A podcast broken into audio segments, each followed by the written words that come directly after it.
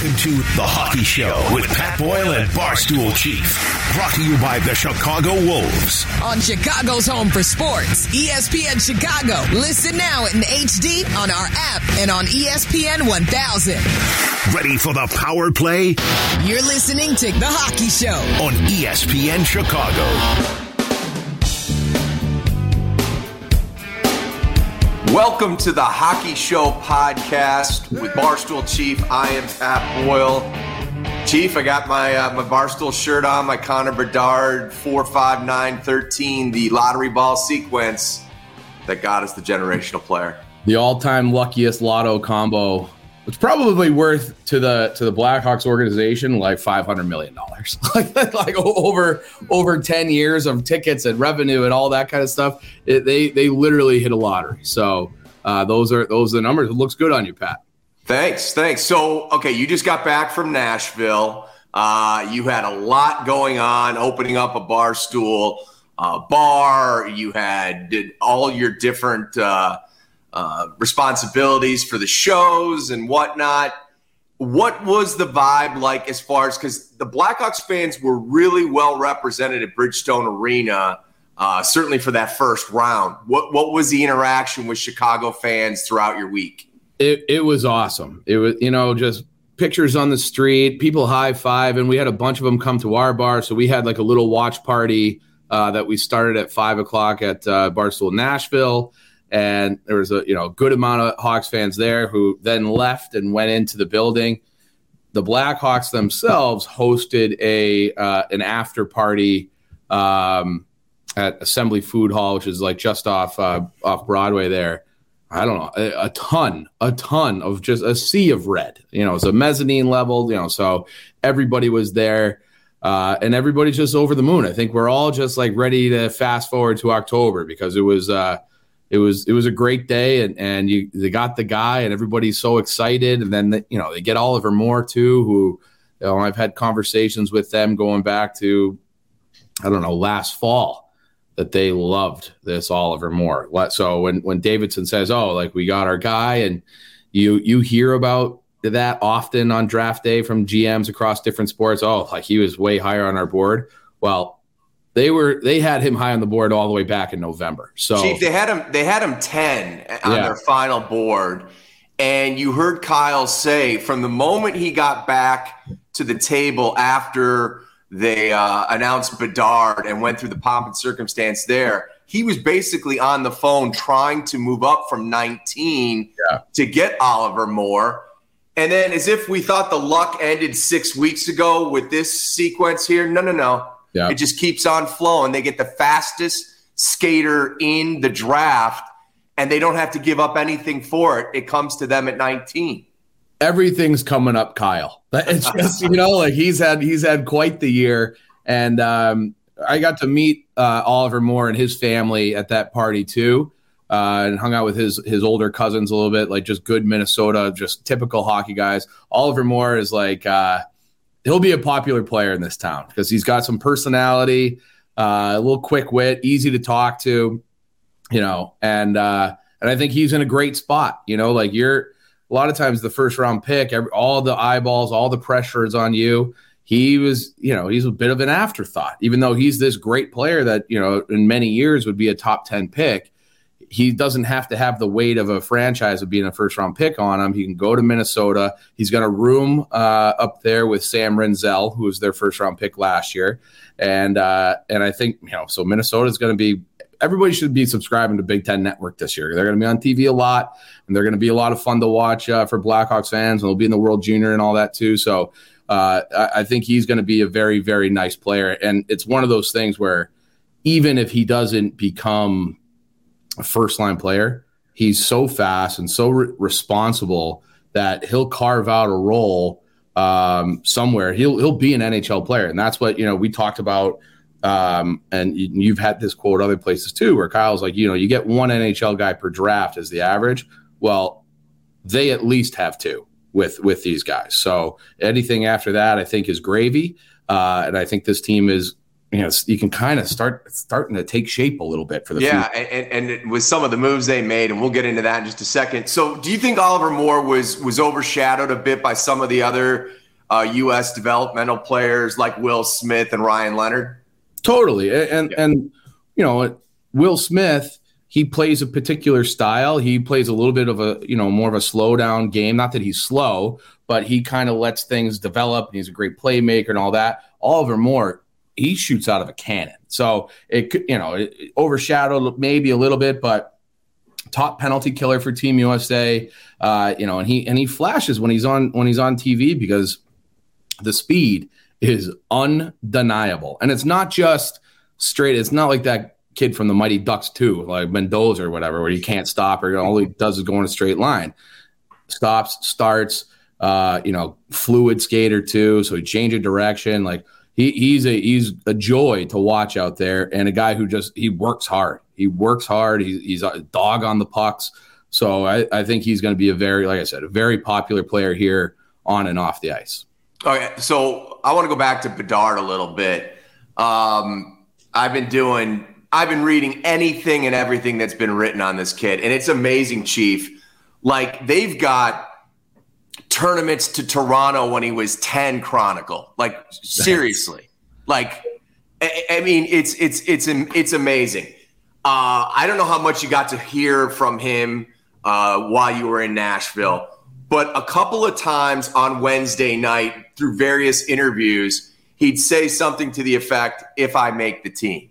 I mean, like, like, okay, Connor, I'll play your little game here if you yeah. make the Blackhawks.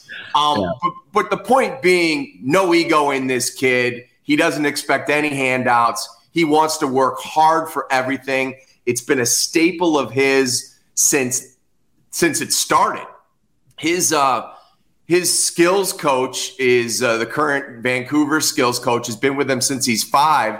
He's always had to work harder than the next guy because of his size, um, and it is it is paid off in droves.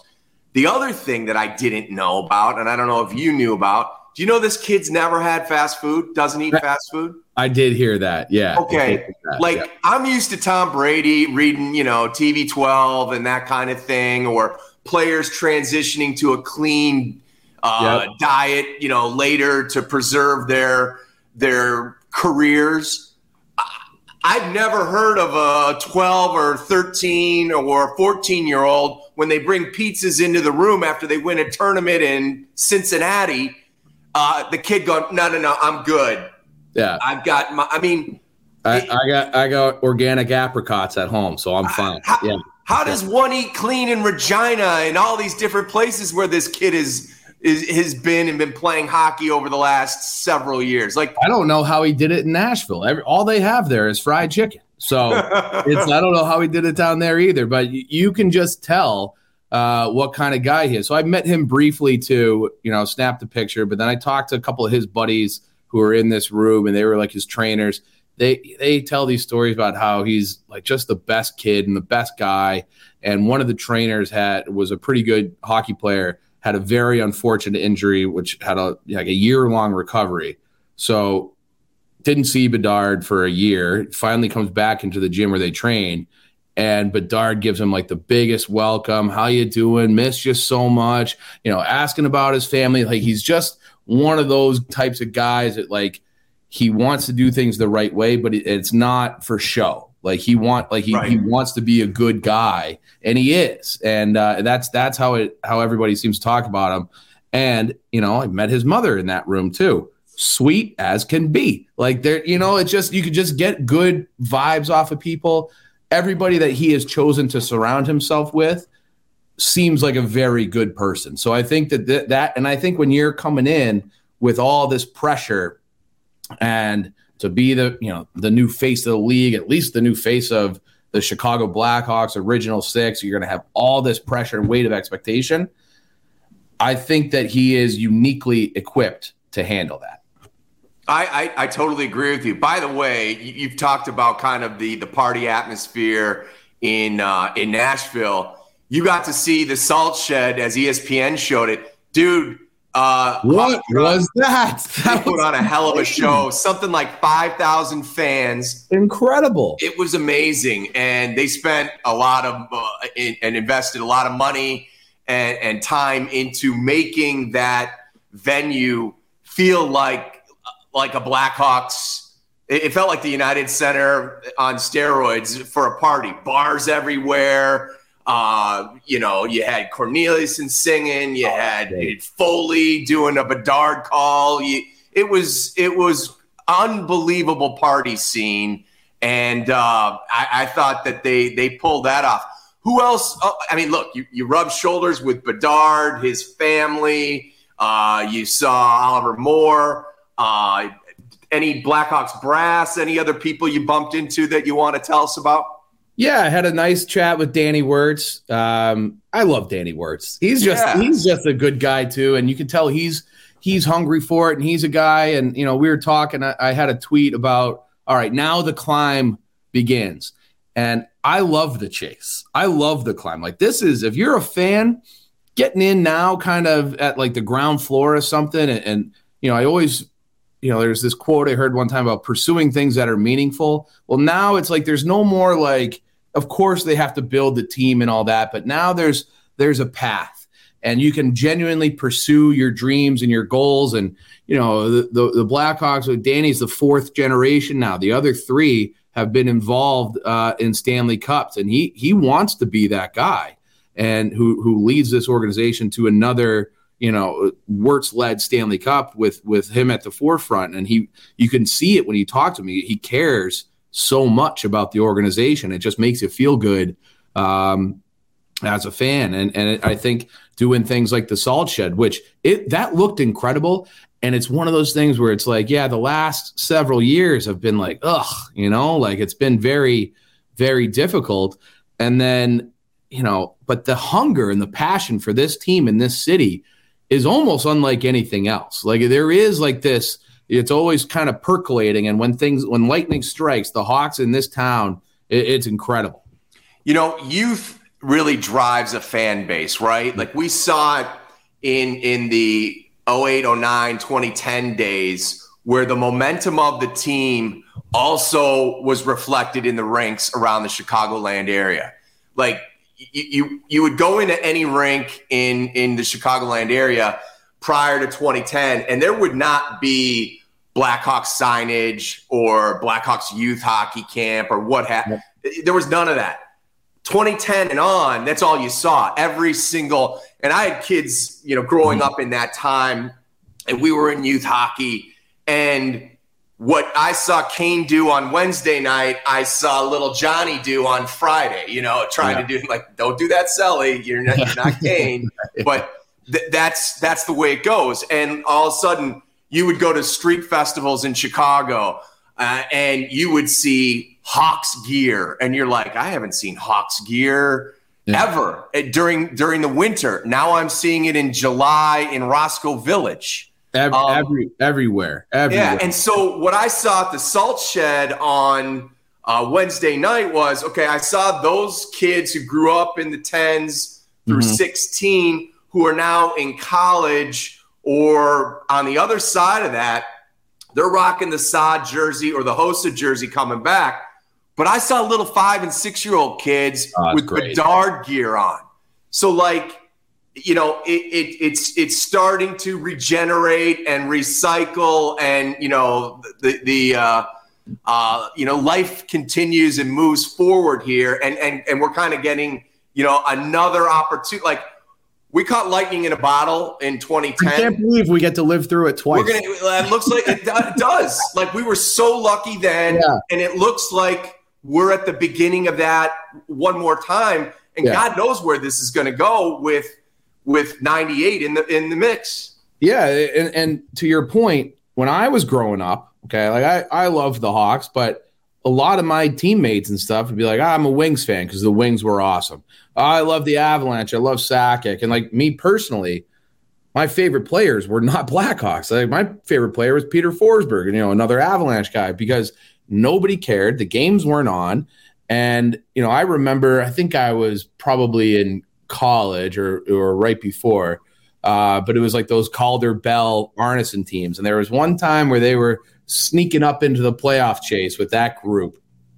And I remember calling into ESPN 1000. They had a big game against the Wings, and the producer laughed in my face for wanting to. T- he's like, "We're not talking. We're not talking. It's you know, it's the Cubs or whatever was going on. We're talking about that. We're not talking about the Blackhawks."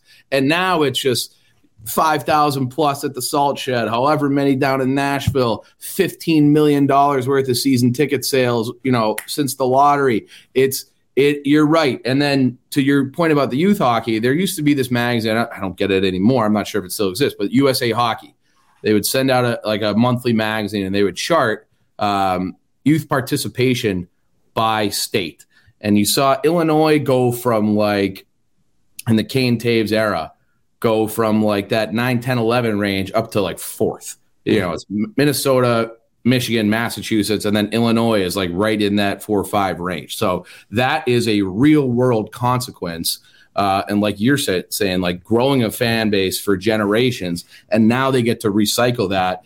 And it's not, and it's, it's having on ice success obviously helps, but it's inspirational type players. Like people want to play like Kane because he's fun, and they're going to want to do things like Bedard because he's fun and and awesome. And um, so it's the perfect guy to want to get more people involved in the game because they're exciting. All right. So on the last podcast, we talked uh, about the Taylor Hall and the Nick Foligno trade. They end up signing Foligno to a, a four year deal uh, on draft day number two. One year deal. Hmm? It wasn't four year. It was. Oh, I'm year. sorry, four million dollar yeah. one year deal. Yeah, my yeah. bad. My bad.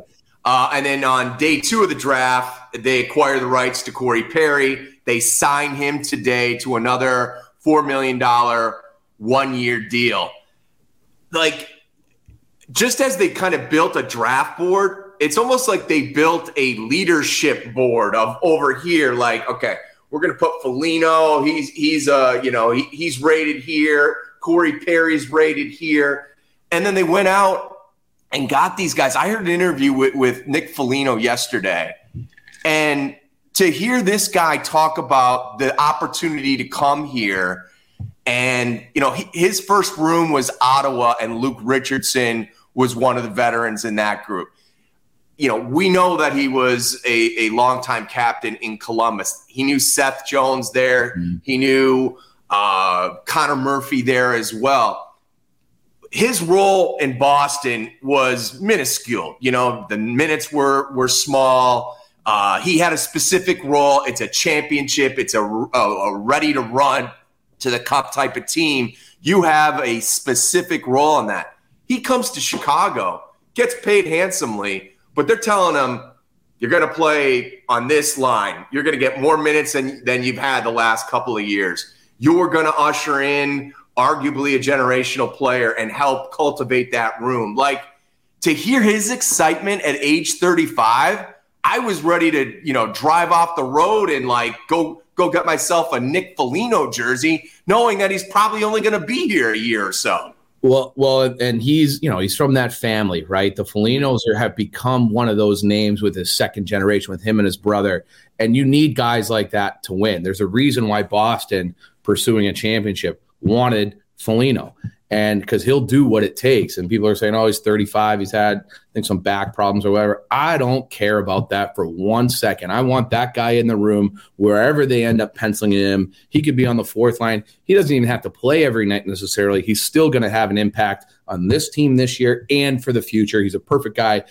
Perry, look, I've hated him for 15 years. Can't deny that. But as soon as he beats somebody up for going after Bedard, I like it's gonna warm my heart, and yeah. he's I'm gonna be right there with him. I hope they go get Ryan Reaves too. I just want to have like uh, have those three veteran tough guys. Maybe bring in Lucic. We'll just have it's next year is gonna be about goals and beating people up. I don't know how good they're gonna be, but it's gonna be a lot of fun to watch. If you're a fan, and I don't I.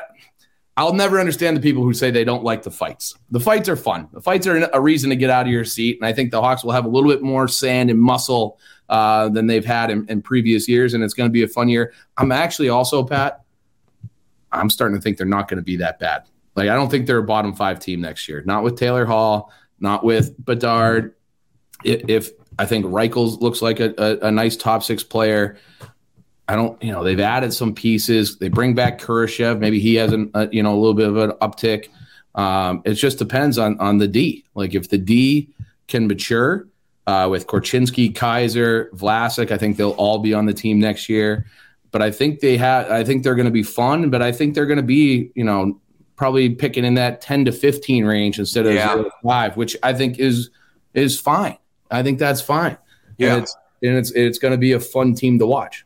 As long as you and it looks by all accounts, it looks like they hit on a a couple of players at least from last year's draft. Right.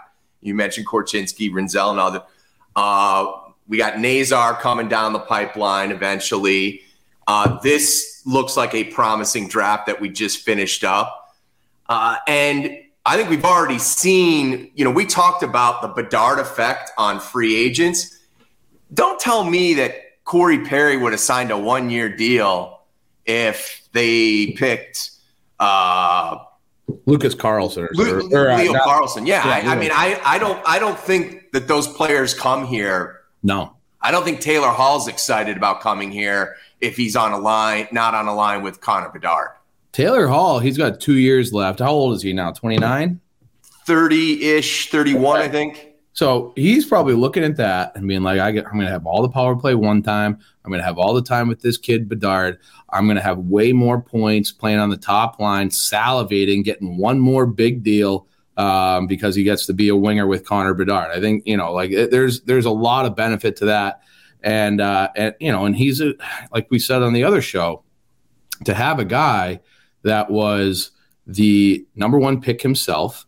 And he was in there when it was like, all right, like he was, they had other number one picks, but he was supposed to be the the one, like the guy. Like he was probably the best of that. Yakupov, uh, Hopkins, all those guys. Like Hall was the most celebrated guy. So he understands a little bit of that that pressure. And and he's a guy I've always loved Taylor Hall going back to his, you know, World Juniors and, and junior and the Memorial Cup runs because he he plays recklessly, and I mean that in, in a in a good way. Like he he's he he doesn't really care, seemingly care about his body too much. Like he goes into corners, he goes to the front. Uh, so I think we're I think we're gonna like him here too. So I think things are, are are taking shape. It's it's a fun time to be a Hawks fan, like we were saying. Okay, so you know we talk all about the leadership and what these guys are going to do to help cultivate, you know, the uh, the new culture that has started under Luke Richardson and that continues to get momentum here in year two uh, with him and, and Kyle Davidson. But there are still, and we debated it on our radio show on ESPN 1000. We debated it uh, time and again on podcasts. Why couldn't they have done the leadership thing with Toews and Kane? So Kyle Davidson was asked about that. Ben Pope from the Sun Times asked Kyle, What's the logic behind moving on from Toews and Kane, but then bringing in Foligno and Perry for veteran leadership? This is what Kyle had to say on that topic. He goes, No offense to Corey Perry or Nick Foligno. They're not Jonathan Toews or Patrick Kane. Corey was a very, very good player at his peak, but just having those club legends is a little bit different. Opportunity with Nick and Corey, where they're here on shorter term deals, gives other players runway to be those leaders and work alongside them rather than just have Jonathan and Patrick there because they would be the leaders unquestioned, no doubt about it. And there would be somewhat of a roadblock there in terms of leadership development. In my opinion, having good vets on short term deals allows some of the guys who might be here longer to jump into those spaces and therefore use Nick and Corey as resources and help solidify the culture in the locker room short term.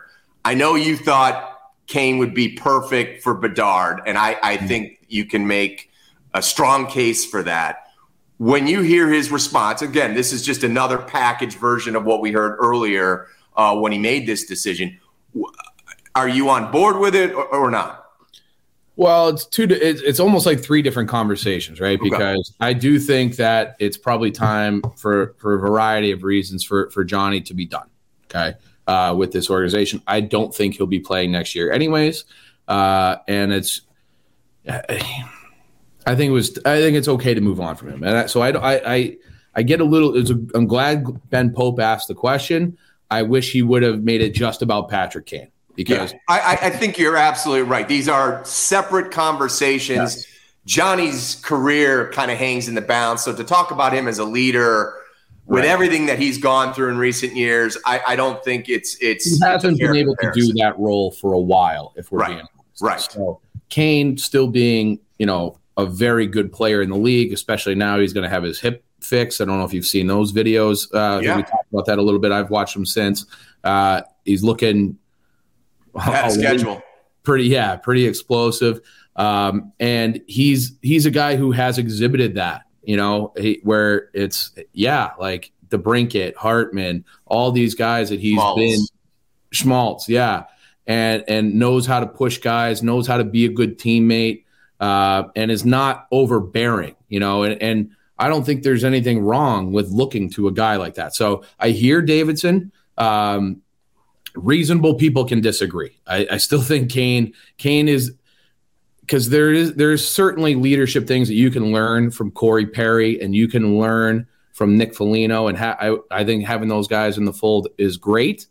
Uh, there is something to be said for on ice play and learning how to learning how to be a skill player and a top player and all the little all the little ways to create space how to pick your spots how to do all those things that kane has learned over 15 16 years and does it as well or better than just about anyone.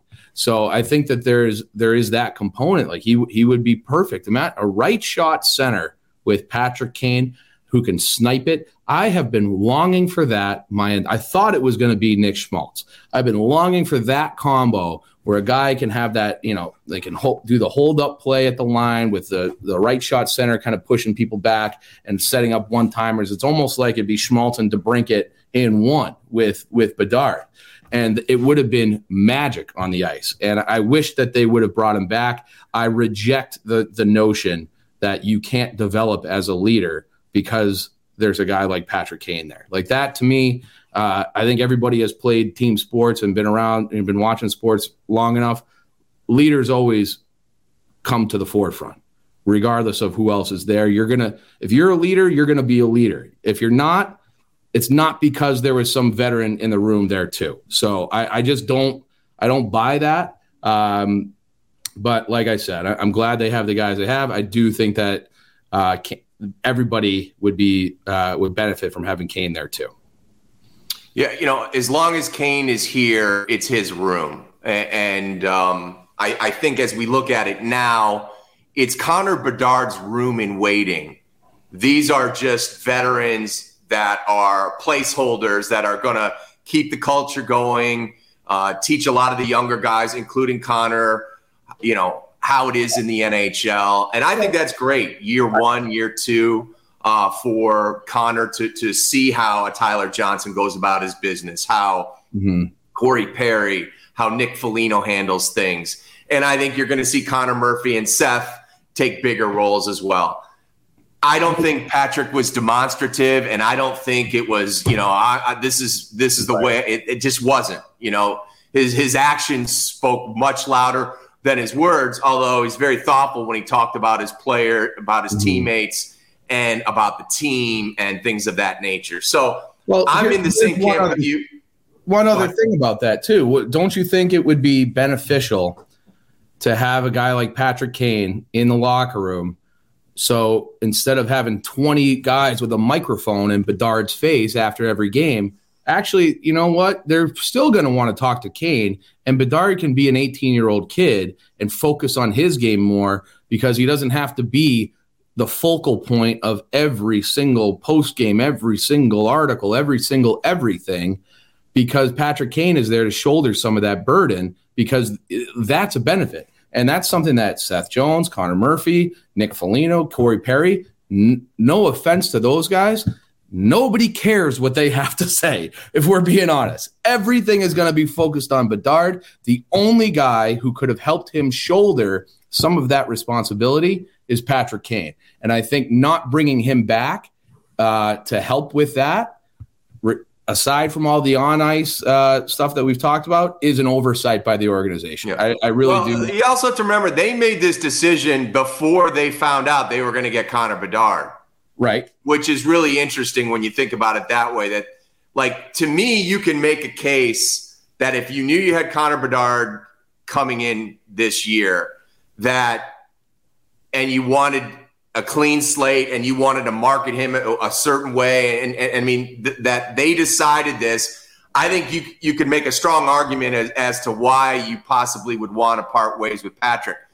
But if you were just going to get Will Smith or Leo Carlsson or whoever um, with the third or fourth or fifth pick, I, I can make a case of what I I would have liked to have had Patrick here for, for that type of thing. Yeah, I I actually think it's it's it's more having Bedard makes it more um, of a reason to have Kane. Uh, the marketing thing, like, figure it out. You know, like I think you could come up with some 88 to 98, some kind of you could come up with something that, you know, and, and they're going to market themselves where if you draft one of the other guys. But is that fair? Is that fair to Bedard? Fair to Bedard? Yeah, he's 17. He's got he'll have plenty of time. Fair to he look at and I think Bedard would tell you, like you said, he's humble and all this stuff. Well, if I make the team, all that, he hasn't earned anything. So fair to him, you take your rookie deal and start working, get to work. Right, right. So uh, you know, but I, I think insulating him from some of the pressure, and I think you know if you look, he's he's going to feel that, and I think having a guy like Patrick Kane in the locker room, in front of the microphone, answering the questions, being the captain, so it's not all on him, is huge benefit. It's a it would be a huge benefit to just let him be a rookie and let him be a be a kid because he, he, he's gonna he, there's gonna be growing pains. He, as great as he is, there's gonna be growing pains and there's gonna be tough questions and tough moments over an 82 game season against men.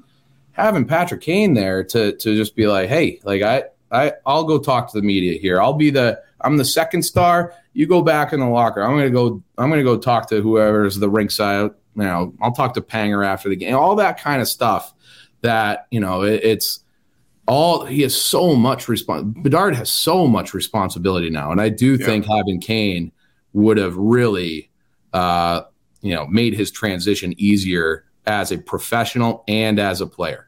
There's no question he would have shield shielded Connor from uh, some of the you know the the the extra criticism or what have you. Because like I, while they are going to be probably better next year, uh, I think they've taken a step back in goal. Um, there's going to be some tough questions to be answered in that locker room over the next couple years as expectations yeah. rise. You know, we're oh. talking about this in this grandiose way of like how we think this this lineup's going to look. You know, like another thing is seeing them go out there and do it. Mm-hmm. Yeah, um, and, and and and to your point about the Will Smith and all those, those guys aren't coming in next year. Fantilli could uh, at Columbus, and maybe even probably will.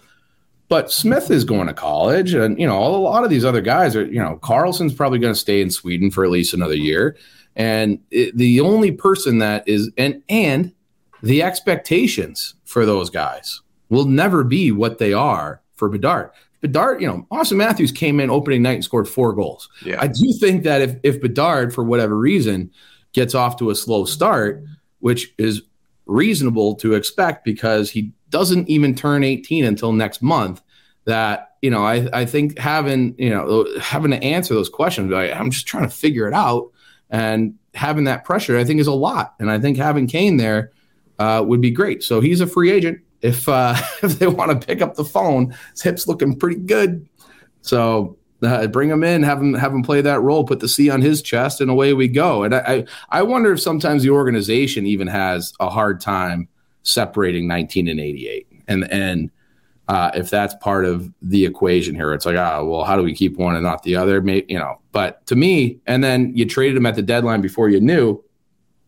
But that you know, go get an asset. But it's it's clear that they that they don't want him back. Uh, yeah. Which is I, I I will never understand it. I just I'll never understand it. And you know I'm excited for the next era. And you know we had Davidson on, and we didn't really ask him. Eddie asked him one question about Kane, but I could talk about this dynamic forever. And I and I just feel like I'll never get an answer um, that will will satisfy me. That I'm like okay, but reasonable people can disagree. I, I vehemently disagree with uh, Davidson and, and whoever else is is uh, pushing that narrative. We'll see if someday. I mean, I, I don't see any way in the in the near future that it, it happens, but we'll see if 88 ever comes back. I don't, I don't know. I uh, I'm holding out like hope, but you know, yeah. I, I, again, sounds like it's a no. Um, what did you but- uh, think of day two? Go ahead. I'm sorry. No, yeah, it sounds like it's a no on, on Kane. I don't it sounds like he's. Yeah. I don't even know how much desire he has to come back here after everything. So, um, so you know they could offer him, and I I know he's keeping that house up there. I know that, but other than that, he's you know we'll we'll see what he what he does. So uh, I don't think he's coming here though. All right, so day two of the draft, they take nine more players. They start the the the run on goalies uh, by taking Adam Gajan, the Slovakian netminder, who was the best goalie at the World Juniors, who was, you know, on the other end of Bedard's uh, overtime winner, Heartbreak Selly, in the quarterfinals. So they have a connection already. Were you were you good with that with that pick? And, and how did you kind of like day two, where they they seem to prioritize size in the middle to late rounds?